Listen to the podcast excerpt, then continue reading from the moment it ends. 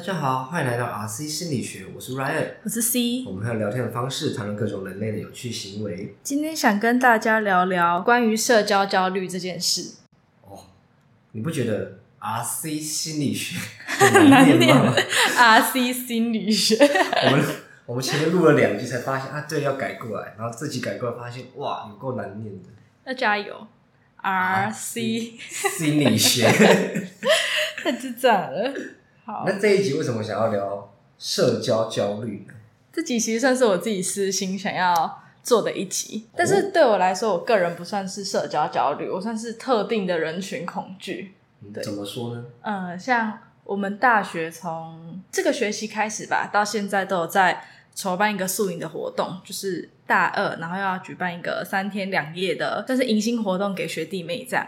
然后迎新活动不外乎就会有那种需要学长姐上台表演跳舞啊，或者是唱歌，甚至是一些比较好笑一点的那种余兴节目。对，然后上个礼拜就是有一个活动是，我们大家会先写一个签，那一张纸上面你可以选择，假设我想要叫 Ryan 在台上。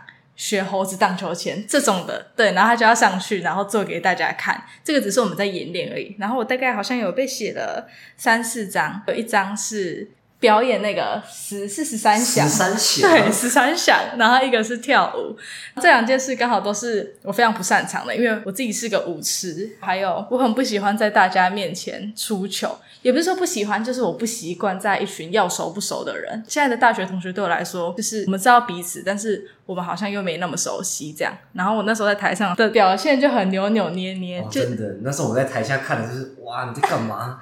就是大家，因为那时候其实其他人都蛮放得开，然后就是只有 C 他很。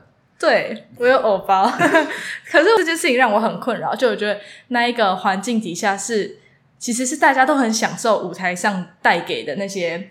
欢笑，可是我自己却那么放不开，就没有达成那个效果。然后，加上我我自己又不希望我是一个这么僵的一个人，对，所以才会想要做今天这一集。对啊，而且他本来就其实是外向的人，可是却在表演上是有不安的感觉，或者是会觉得焦虑。我觉得这就是一个蛮特别的冲突吧。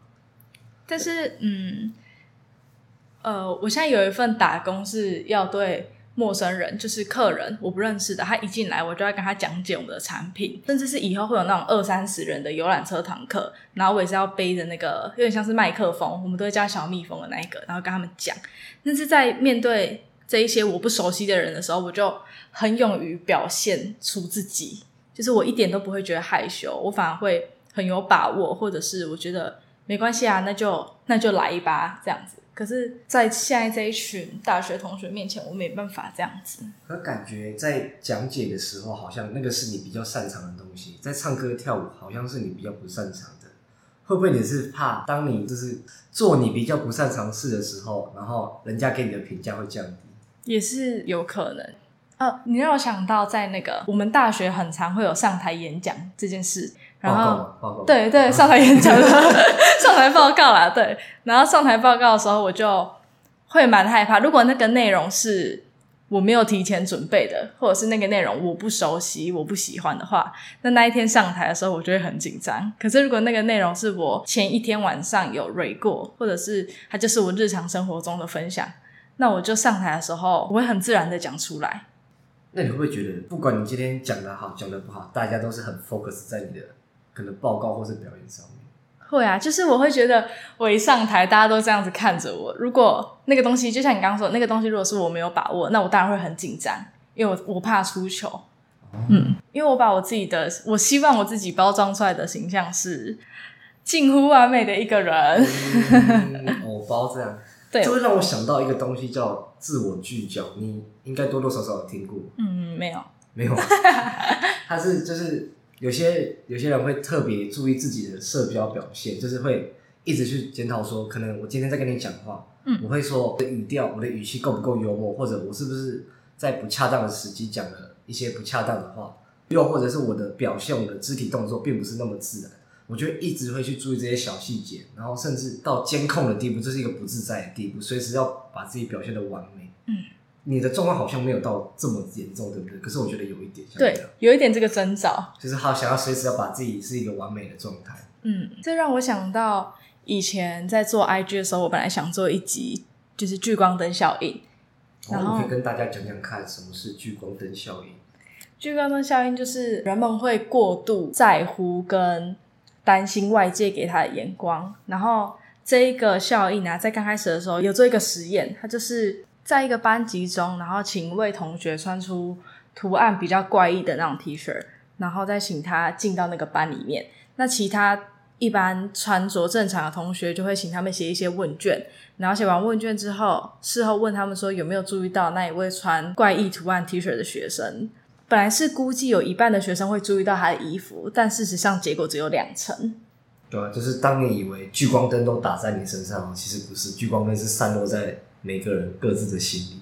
但是虽然我知道这一个实验跟这一个效应，可是我还是没有办法解决那一些藏在我心中的不安。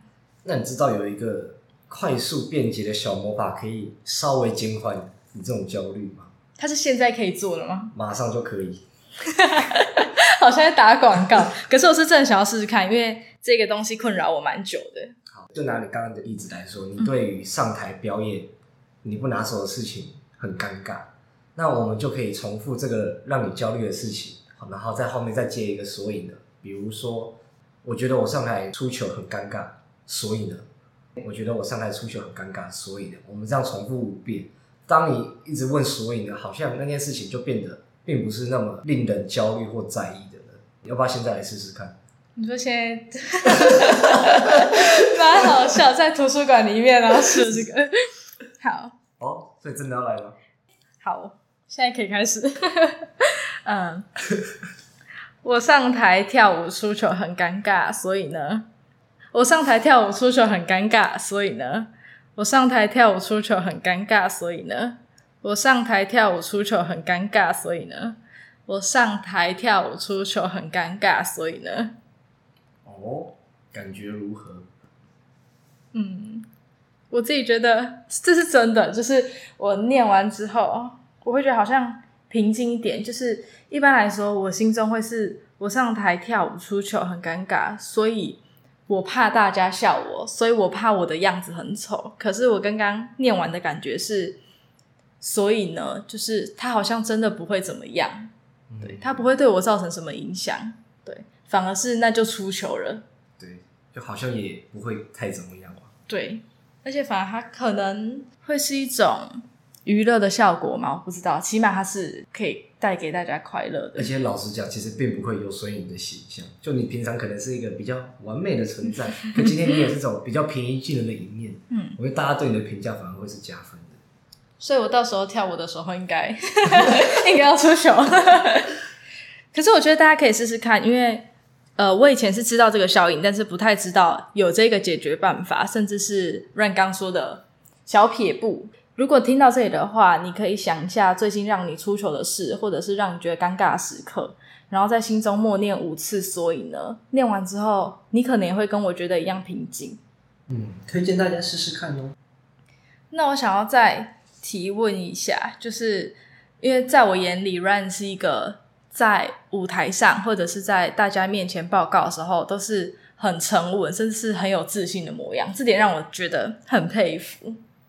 可是其实就可能表现给你们出来的是这样，但其实我内心是非常焦虑跟不安的。如果你有发现的话，其实我每次在报告或者在大家面前讲话，我的手是会抖的，哎，就是真的会一直抖，控制不住。而且我也会觉得，就是大家都在看我，所以我压力非常非常大。我觉得那个自在的状态，并不像表面上那么自在。我会有一种错觉，是好像大家都可以知道我在害怕，我在想什么。我会有一种。被东西错觉的感觉，它是一个专有名词，是 illusion of transparency，它是一个专有的心理学名词。就我会觉得大家都知道我在想什么啊，你因为知道我现在的状态并不是那么好，知道我很焦虑，我就会更加深我自己对自己的负面想法。嗯，那我会觉得我好像可以表现的这样，是因为一方面我害怕，可是一方面我也相信我好像可以这么做，我可以做到我很自在，我可以假装的很好。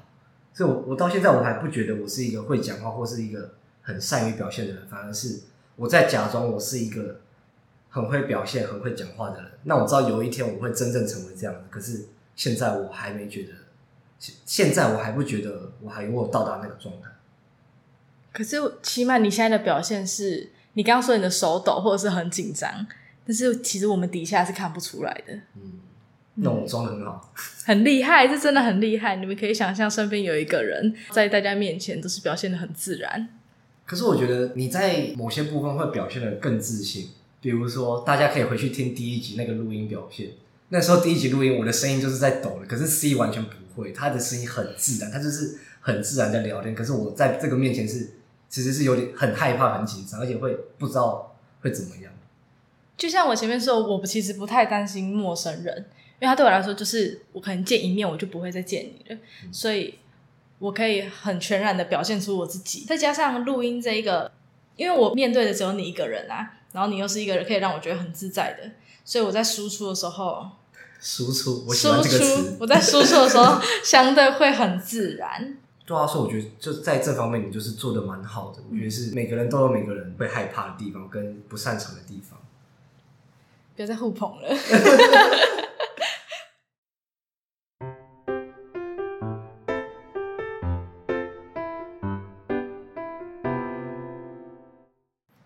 讲到社交焦虑，其实我我自己是一个蛮常有社交焦虑的人，这可能看不出来，但是在社交这方面，感觉我会下一些很多功夫，而且有时候也会状态很不好。比如说，在某些比较低潮的时候，我会觉得我会不想要接触人群，或者接触人就好，不想要接触人，看到人就想躲，甚至就是能避免就避免。比如说，我可能知道等一下同学要约我吃饭，或者同事要约我吃饭，但是我并不想去，然后。我又一定得去，我就会对这个事情感到非常非常焦虑。我会觉得说啊，等一下又要社交啊，等一下又要讲什么话，等一下又要开始讲梗、想梗什么，又要干嘛，然后就会觉得很累、很焦虑、很不安，常常会有这个状态。就在低潮的时候，这个状态其实是蛮常发生的。不知道你有没有？我会在某些约，就是可能很久不见的同学，或者是呃，我这个假日本来没有安排事，可是突然在前一两天有有人约我的时候。出门前其实我是很不想去的，但是我不会有你这么严重的想要回避，我只是会觉得好麻烦，又要出门、嗯、这样子。可是，嗯，那你到就是可能到这个赴约的时候，好像状态又还好，对不对？对，就我我到到场的时候，那个约我反而是会玩的很开心的。对，我自己也是，就想说啊，好想有出来这样。像前阵子本来我们有一群朋友要约烤肉，然后一开始很想去。可到后面又觉得哦，干嘛约很累？因为那天行程蛮多的，然后又我们什么东西又还没买，然后都还没准备，然后又要当天买完，当天马上考，然后就觉得很累，会觉得我干脆不要考算了。可是到真的哎、欸、买完一起买一起考之后，反而效果很好。所以我觉得这种焦虑感好像比较多是我们自己给我们自己的，但实际上不会让我们感到那么的焦虑。而且到场之后，其实不用一直想梗。对，真的真的，也不用一直用力社交，因为老实说，那就是你的朋友，因为你们够好，所以才会约出去。对啊，并不是一个我需要呃介绍我自己的场合。嗯，所以后来在跟朋友的约的时候，去之前我都会，虽然有时候还是会觉得很累、很麻烦，但是在有这一个念头出现的时候，我都会跟自己说，很久不见的朋友就是。很难得，那就出去吧。这个月一定会是好玩的，我会这样告诉自己，所以那个焦虑感也会不见。嗯，下次可以试试看。学，下次可以试试看呢、喔，这蛮有用的啦。然后我特别想要回去刚刚讲的一点，就是被东西错觉，因为我觉得这点影响对我蛮深的，不知道你有没有类似的感觉？什么影响你蛮深的？被东西错觉，就是我一直会觉得。别人知道我比我知道我自己还多，我会觉得好像别人都可以看透我在想什么。可是这样子不是也没有不好吗？很可怕哎！可是你可以借由别人来了解你自己哎。可是你就会觉得自己很赤裸，有点像你随时都是裸体走在路上那种感觉。没关系啊，我裸体感也很漂亮。开玩笑，开玩笑，小爸爸不要听到这个。可是我不会很害怕别人看透我，因为我本身就是一个。没有到非常了解自己的人，可是你每次都不承认你在生气，因为不是，我想先解释一下，就是我不承认我生气，是因为我不希望我生气。就那个老事情是我不希望我自己生气的，就算我跟他生气，我会希望我不生气，所以我会输出说我没有在生气。可是你就是在生气啊！不是，那我应该生气有什么不好？你又你又害怕人家评价你？不，但我所以，我应该要说，对啊，我现在在生气。但是你不觉得这样子感觉就会变得很严重吗？对方就会问我说：“怎么了？为什么生气？”可是你，你至少可以说：“哦，我现在感觉有点不开心。”那程度是不是就没有那么高？你不，你就说：“没有啊，我没有生气，没有，没有，没有，没有生气啊，对啊，他很棒啊。”我哪有这么，我哪有这么奇怪？那我们假设一下，就是假设我们俩现在在聊天，然后你突然讲一句话，让我觉得听得不是很开心。因为我的不开心是马上会马上会表现在马上会表现在脸上的，然后你你一定是会看出来，然后你就问我说，你在不开心吗？我当下应该回你说，对啊，我在不开心，因为你刚刚讲了哪句话？我不知道，我不想要伤害对方。可是我觉得够好，就是才可以讲出来，因为我知道你讲出来就就算讲出来也不会伤害我们这段关系。讲错话是我的错，为什么好像好像要变得是你的错一样？你明明就是因为这个东西而受到不开心的情绪，那干嘛要？拿这个东西来惩罚自己，说我不能表现的这么 not friendly，对不对？你这是跟我的偶包人设差不多。这怎么可以牵拖到偶包？我希望我自己是修养好的人。好，等一下会讲这个是因为我昨天。跟我男友出去吃饭的时候，因为我们很久没一起出去吃早餐了，我忘记他讲什么，然后他讲那一句话就让我有点不开心，我就拿手机一直滑，他就说，你在不开心吗？然后我就一直回来说 我没有不开心啊，因为我们的前一天也有吵架，也是为了那种很很细小的事吵，然后在当下，因为当下我没有人可以求诉，其实我不太知道我是要跟他说对我在生气，还是要说没有我没有在生气，因为我很不擅长说出自己的。负面情绪，尤其是在生气或者是发怒、讨厌这一块。对啊，从我认识你就你就是这样，你对我也是这样。就明明会在意某些小细节，在意某些事情，可能不是细，就是有些事情你明明是在意，而且是踩到你的点，但你就是说，哦，没关系啊，都都可以，都都都可以啊。我这样子会很恐怖吗？我觉得知道了，就是我自己我知道你其实会在意，我就会去修正。可是如果今天是一个不认识你的人，然后他就会觉得。你明你就是要装，然后又装的很烂。好，对不起，我下次会直接说对。那我就可以试着在适当人面前讲出自己的想法，并不会伤害彼此的关系。好啦，我都不知道这跟偶包有关系，你刚刚说我才知道。对不起，我的男友。不对，我们讲回去那个，就是你你会觉得别人都知道你在想什么吗？因为我这一点很我很强烈，我从小到大都觉得别人知道我在想什么，然后对我来说是蛮有压力的一件事。拿我当举例，像我就不太知道你在想什么，哦、所以你不觉得我很常问你问题吗？就像我有时候会很常问 Ryan 说：“诶，你今天是不是心情不好？或者是他今天跟某一群人出去玩，但是发了一个现实，或者是他今天的表情看起来就是有点郁闷，然后我就会问，嗯、我就会直接问，因为我猜不出来。”加上我不太容易看清楚一个人，对。可是我觉得这也不用太不用到太担心的，因为就算别人看出来，可是你要相信对方是不会伤害你、不会攻击你的。哎、欸，我觉得你讲到一个点，就是我可能都会觉得别人知道就会伤害我、攻击我，我想法蛮负面的。就像你今天上台演讲，你说你很紧张，可是上台报告、上台报告、不是演讲。如果底下的人知道你很紧张，你也知道底下的人知道，可是你想，他们也不会上台跟你说你干嘛？你很紧张哦，这样的表现 看起来很懦弱。不会啊，反而底下的人可能是会更认真去听你讲，或者是会觉得，诶，我明明知道你很紧张，但是你讲出来跟你表现的肢体动作是很有自信的。就像我就会觉得你很厉害，对。我觉得这个可能是我需要处理的议题，嗯，蛮好的一个方向。是，说谢谢啊，谢谢了，谢谢，谢谢，说谢谢五次。